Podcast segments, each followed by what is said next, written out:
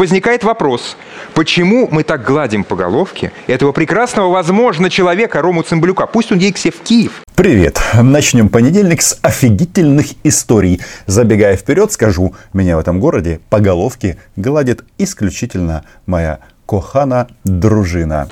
И оттуда прекрасно критикует не на нашей территории. Как поступают с нами, так будем поступать и мы. Здесь у меня возникает закономерный вопрос, как она все успевает. Оля, я имею в виду, Оля Скобеева, мало того, что она требует выслать Романа Цымбалюка из Москвы, а я вам уже говорил, что вся эта история мне напоминает детский мультфильм про волка и зайчика – Зайчик был хитрый и говорил, только в терновый куст меня не бросай. Почему я говорю, что Оля все успевает? Это что же? Она а, в между, между эфирами на телеканале «Россия-1» отправилась на телеканал НТВ и всех там покусала. И вот они, э, инфицированные. У них какая-то э, цимбалюка фобия появилась. В общем, подписывайтесь на мой YouTube канал, потому что да, меня зовут Роман Цымбалюк, или как тут говорит, Рома Цымбалюк. Я корреспондент Униан в Москве, пока еще, или все еще. И да, здесь мы называем вещи своими именами. А вот такой вот припадок, он же не случайный на Российском федеральном канале. У них тут так все интересно организовано. Таким образом, они хотят отомстить Ютубу и немцам за то, что э, эта американская платформа забанила два э, российских канала в Германии. Ну, речь, понятно, идет о детище Маргариты Симонян Russia Today. Как отвечать на притеснение российской прессы в Германии? По этому поводу э, мне есть что заявить. Когда-то Владимир Путин, э, анализируя свой собственный текст про один народ, вы помните эту безумную статью, э, так называемую украинскую статью Владимира Путина, после чего он задался вопросом, ты что, не русский? Так вот, я не только не русский, я еще и не немец. Не пора ли ограничить работу журналистов недружественных стран? А сколько вы тратите денег на оккупированный Донбасс? Если вы показываете меня, то нужно использовать единственное число. Не журналисты, а журналист, корреспондент агентства «Униан» в Москве. А вот вопрос, который прозвучал на телеканале НТВ, он хорош, а только вот непонятно, почему же, почему же только у нас возникает этот вопрос, сколько Россия тратит на оккупированную территорию, и никто сам факт оккупации, как вы видите, здесь не опровергает. Интересно, почему? Потому что нечего опровергать. Им нравится это, они знают это, они этим гордятся и балдеют от новостей, когда приходит, э, приходят сообщения о смерти украинцев. Ну вот так. И когда в России будет заблокирован YouTube? Просто не размещать на, у них рекламу. Да, друзья мои, по-моему, это повод подписаться все-таки на мой YouTube канал. Вы видите, как интересно тут а, все построено? Как стоит вопрос? То есть вес Цымбалюка, вашего любимого блогера, он соизмерим в России уже с YouTube. По крайней мере, они хотят забанить и меня, и YouTube. Но вот с YouTube есть один нюанс. Дело в том, что наши эти агрессивные соседи, они же сами через эту платформу несут свою российскую вот эту вот пропаганду. Скрепы, война, смерть и так далее. Сдавайтесь, откажитесь от Украины. И блокировка этой платформы обоюдоострое оружие. Хотя, конечно, немцам и американцам за Russia Today респект. Может быть, что-то начало доходить? Об этом сегодня в нашей программе. Э, наказать виновных, непонятно только каким образом, и не совсем понятно, кого наказывать. То есть или наказывать YouTube за то, что он сделал, или наказывать немецкие власти. Если не знаешь, как поступить, а, в этой сложной ситуации есть универсальный выход – бомбить Воронеж. Ну а что же еще остается? Давайте а, шуганем своих, чтоб а, чужие боялись. В России это умеют. понятие как свобода слова и поступать точно так же, как поступают там. Совершенно верно. Информация ведь это инструмент управления, манипуляции, разрушения. Они это прекрасно знали. Как только мы под этим же лозунгом приходим к ним, они, естественно, пресекают. Хорошо, может, Как важно все-таки заниматься информационной гигиеной и информационной безопасностью своей страны. Об этом мы неплохо, по-моему, поговорили ам, с Нестором Ивановичем Шуфричем. Вот здесь будет ссылочка на всякий случай. Но что вот этот вот уважаемый российский эксперт говорит? Информация – это манипуляция, управление и разрушение. Вы понимаете, почему а, Зеленский и компания правильно поступили, когда забанили а, каналы Медведчука? Работа это не доделана. И мне кажется, нужно исходить из того, что эти ребята, а, российские информационные войска, нам прямо говорят, что они несут через свои вот эти вот передающие устройства. Хватит терпеть. Мы об этом говорим из года в год. И хватит терпеть, это Симоненко лозунг. Все, Да, все время? Бедолаги просто. Терпилы или как? А, ну, люди, которые постоянно терпят. Терпилы вроде как там обидно. И вот они тут мучаются. Что сделать? Выслать Цымбалюка, а, забанить всех немецких журналистов, э, ну или забанить YouTube. Кстати, а, попробуйте нестандартный вариант. Давайте вот все три опции. Секундочку, отойдем от э, конкретной истории там, с YouTube и немецкими СМИ. У нас э, на нашей территории постоянно работают украинские средства массовой информации. Аккредитовано огромное количество самых разных корреспондентов. Что, как мы уже выяснили, а, является чистым враньем, то есть ложью. Ну, это же российские СМИ, а они что делают? Правильно, всегда врут. И здесь на сегодняшний день, по-моему, все-таки аккредитован я один, но дело не в этом. Дело в том, что здесь, а, то есть в России, не вещают украинские СМИ. Чувствуете разницу? То есть мы, допустим, агентство Униан, мы пишем для украинского а, читателя и снимаем, соответственно, на плюсы для украинского зрителя. Мы не снимаем а, и не транслируем а, свои материалы на территории России. Это не одно и то же, когда они проводят параллели с YouTube, допустим, тем же, или с Russia Today в Германии. А, Мы работать на Украине не можем, как вы знаете прекрасно. В том числе, например, не могут наши эксперты приезжать в Киев и принимать участие в каких-то украинских ток-шоу. Будем справедливы, что у нас а, модель средств массовой информации абсолютно другая. То есть у нас нет вот этого безумного обсуждения России с а, утра до вечера на всех каналах. Потому что у нас своя жизнь, у нас свои дураки, свои проблемы, свои дороги, свои достижения. Но что же они тут делают, а? Где манипуляция, где вранье? Во-первых, самое главное, нужно этим товарищам напомнить, в гости приходят только по приглашению. А если ты ворвался в чужой дом без этого, значит ты российский оккупант, ну и, соответственно, будь ты проклят. По-моему, все понятно.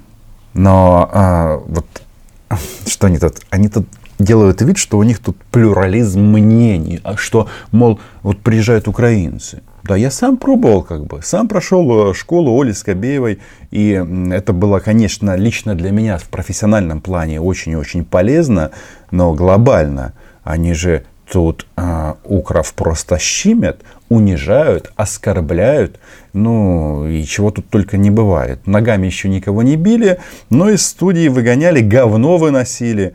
А, в общем, все по схеме. Украинец должен быть тупым хохлом, которого а, желательно шокать, должен говорить на русском языке с таким ярко выраженным украинским акцентом и а, быть мягким, как говно. Знаете, такое вот а, наступил и, и вроде как неприятно. Тем самым роль в российском сегменте вот этой вот пропаганды, вот этого, в сегменте политических шо- ток-шоу, как раз украинцы, так называемые, которые почему-то очень многие живут здесь, не так долго, как я, а, как раз доказать правоту российской власти. Возникает вопрос, вот действительно, может быть, мы как-то неправильно себя ведем. У нас какая-то слишком э, слабая, хилая, такая мягкотелая Мягкая, позиция. да, Ну да, мягкая. Вот почему украинцы позволяют себе делать на нашей территории вот такие вещи, а мы на это никак не реагируем? Дайте, пожалуйста. Я не знаю, это что, пятиминутка славы Ромы Цымбалюка или как? Потому что мало того, что они меня сравнивают с немецкими СМИ в, ц- в целом, с Ютубом в целом, так еще меня называют э, во множественном числе. Журналисты. Не. Товарищи, я один. Number one. Крайне вольготно в России чувствует себя корреспондент агентства «Униан» Роман Цымбалюк, занимающий откровенно националистическую позицию. Какую? Эй, выпейте таблетку. Это называется проукраинская позиция. Или вы думаете, что вы будете стрелять в граждан Украины?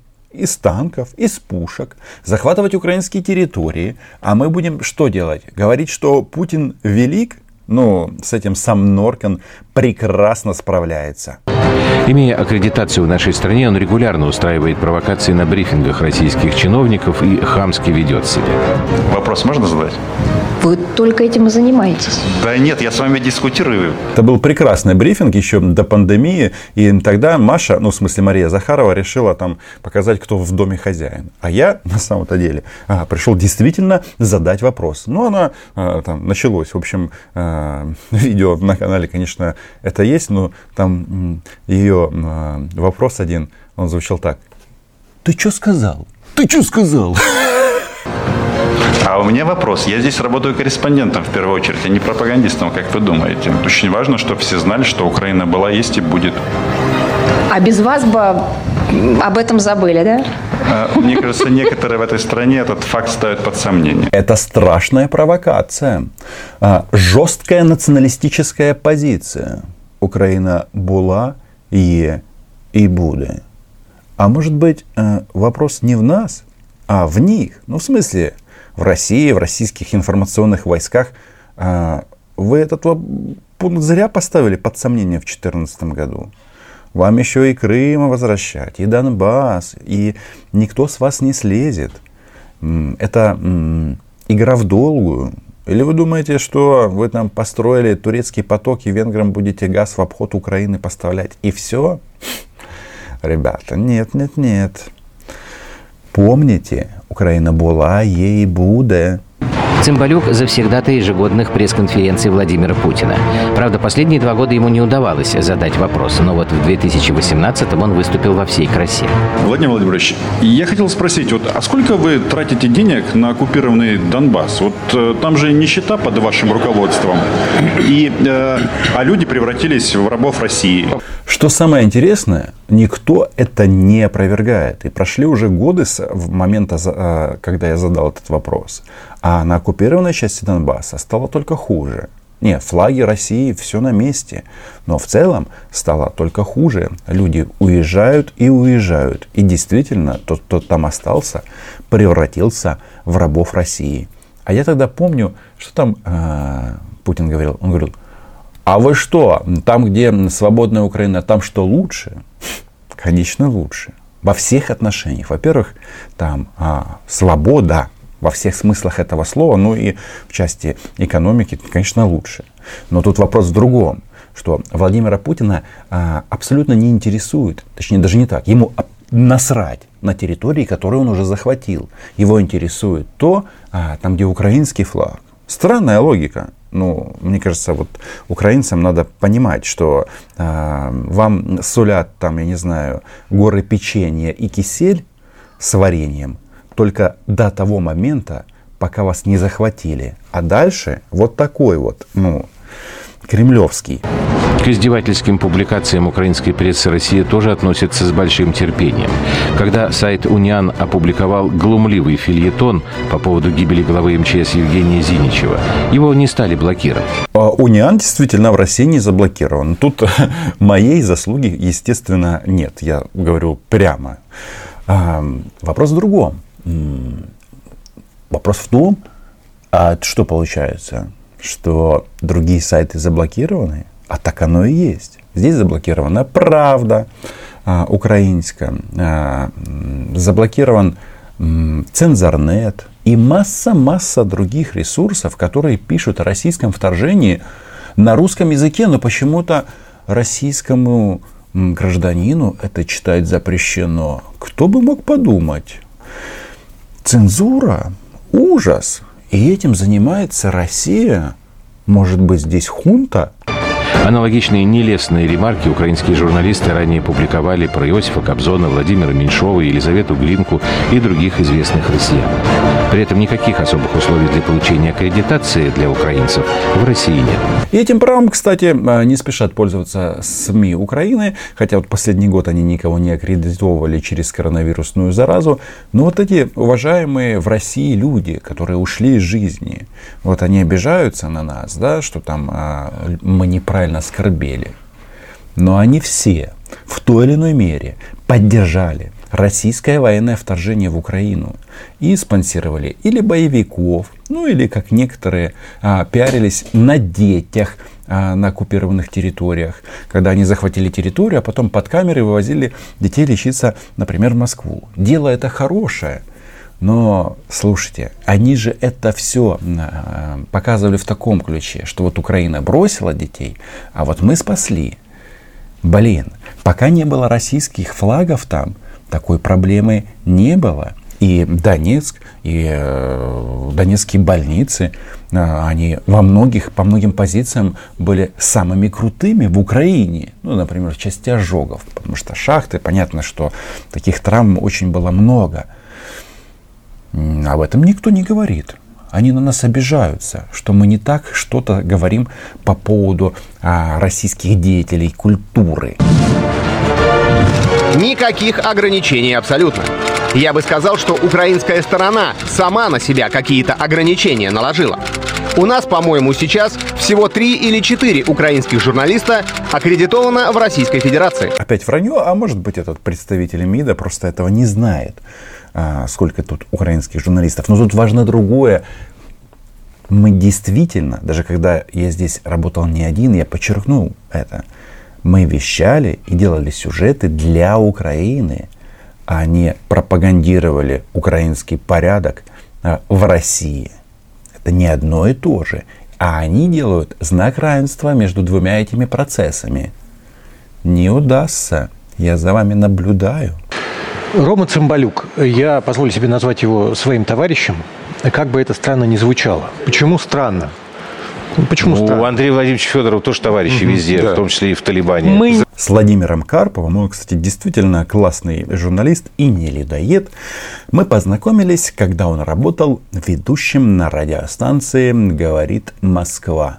И меня тогда, пока был жив Доренко, неоднократно или частенько приглашали, где я э, участвовал в разных программах, например, программа «Баррикады», когда я и э, пропагандист Кремля, э, мы в прямом эфире общаемся, а потом москвичи голосуют за меня, и тогда просто было прикольно, когда российскую пропаганду мы просто аргументами и словом, понимаете, когда тебя не запикивает там Оля Скобеева или тот же Норкин, а, объяснить и выиграть и у них несложно, потому что, потому что за нами правда, и это было интересно. Я даже вот в описании парочку примеров поставлю, как это было. Действительно голосовали москвичи за меня.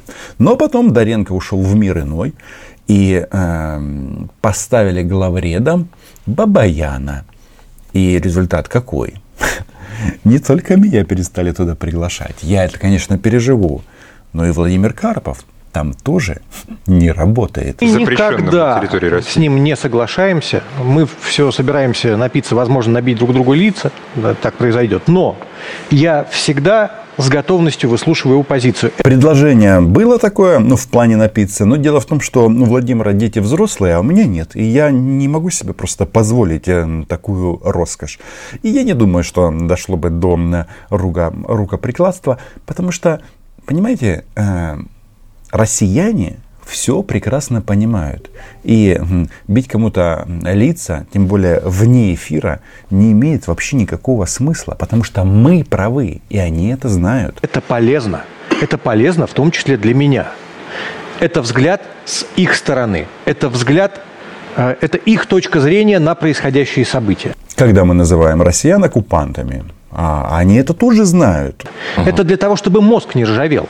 Это для того, чтобы была возможность критически осмысливать события, какими бы, э, как бы дико эта критика не смотрелась с нашей точки зрения. Однако Я не думаю, что можно говорить о том, что у россиян там а, ржавеет мозг. Нет, нет, они просто сделали выводы и прекрасно понимают, что любая более-менее честная дискуссия, она для России изначально проигрышная. Поэтому они вот и создают вот эти вот эм, театры абсурда, когда украинцев можно пинать. Меня пинать нельзя.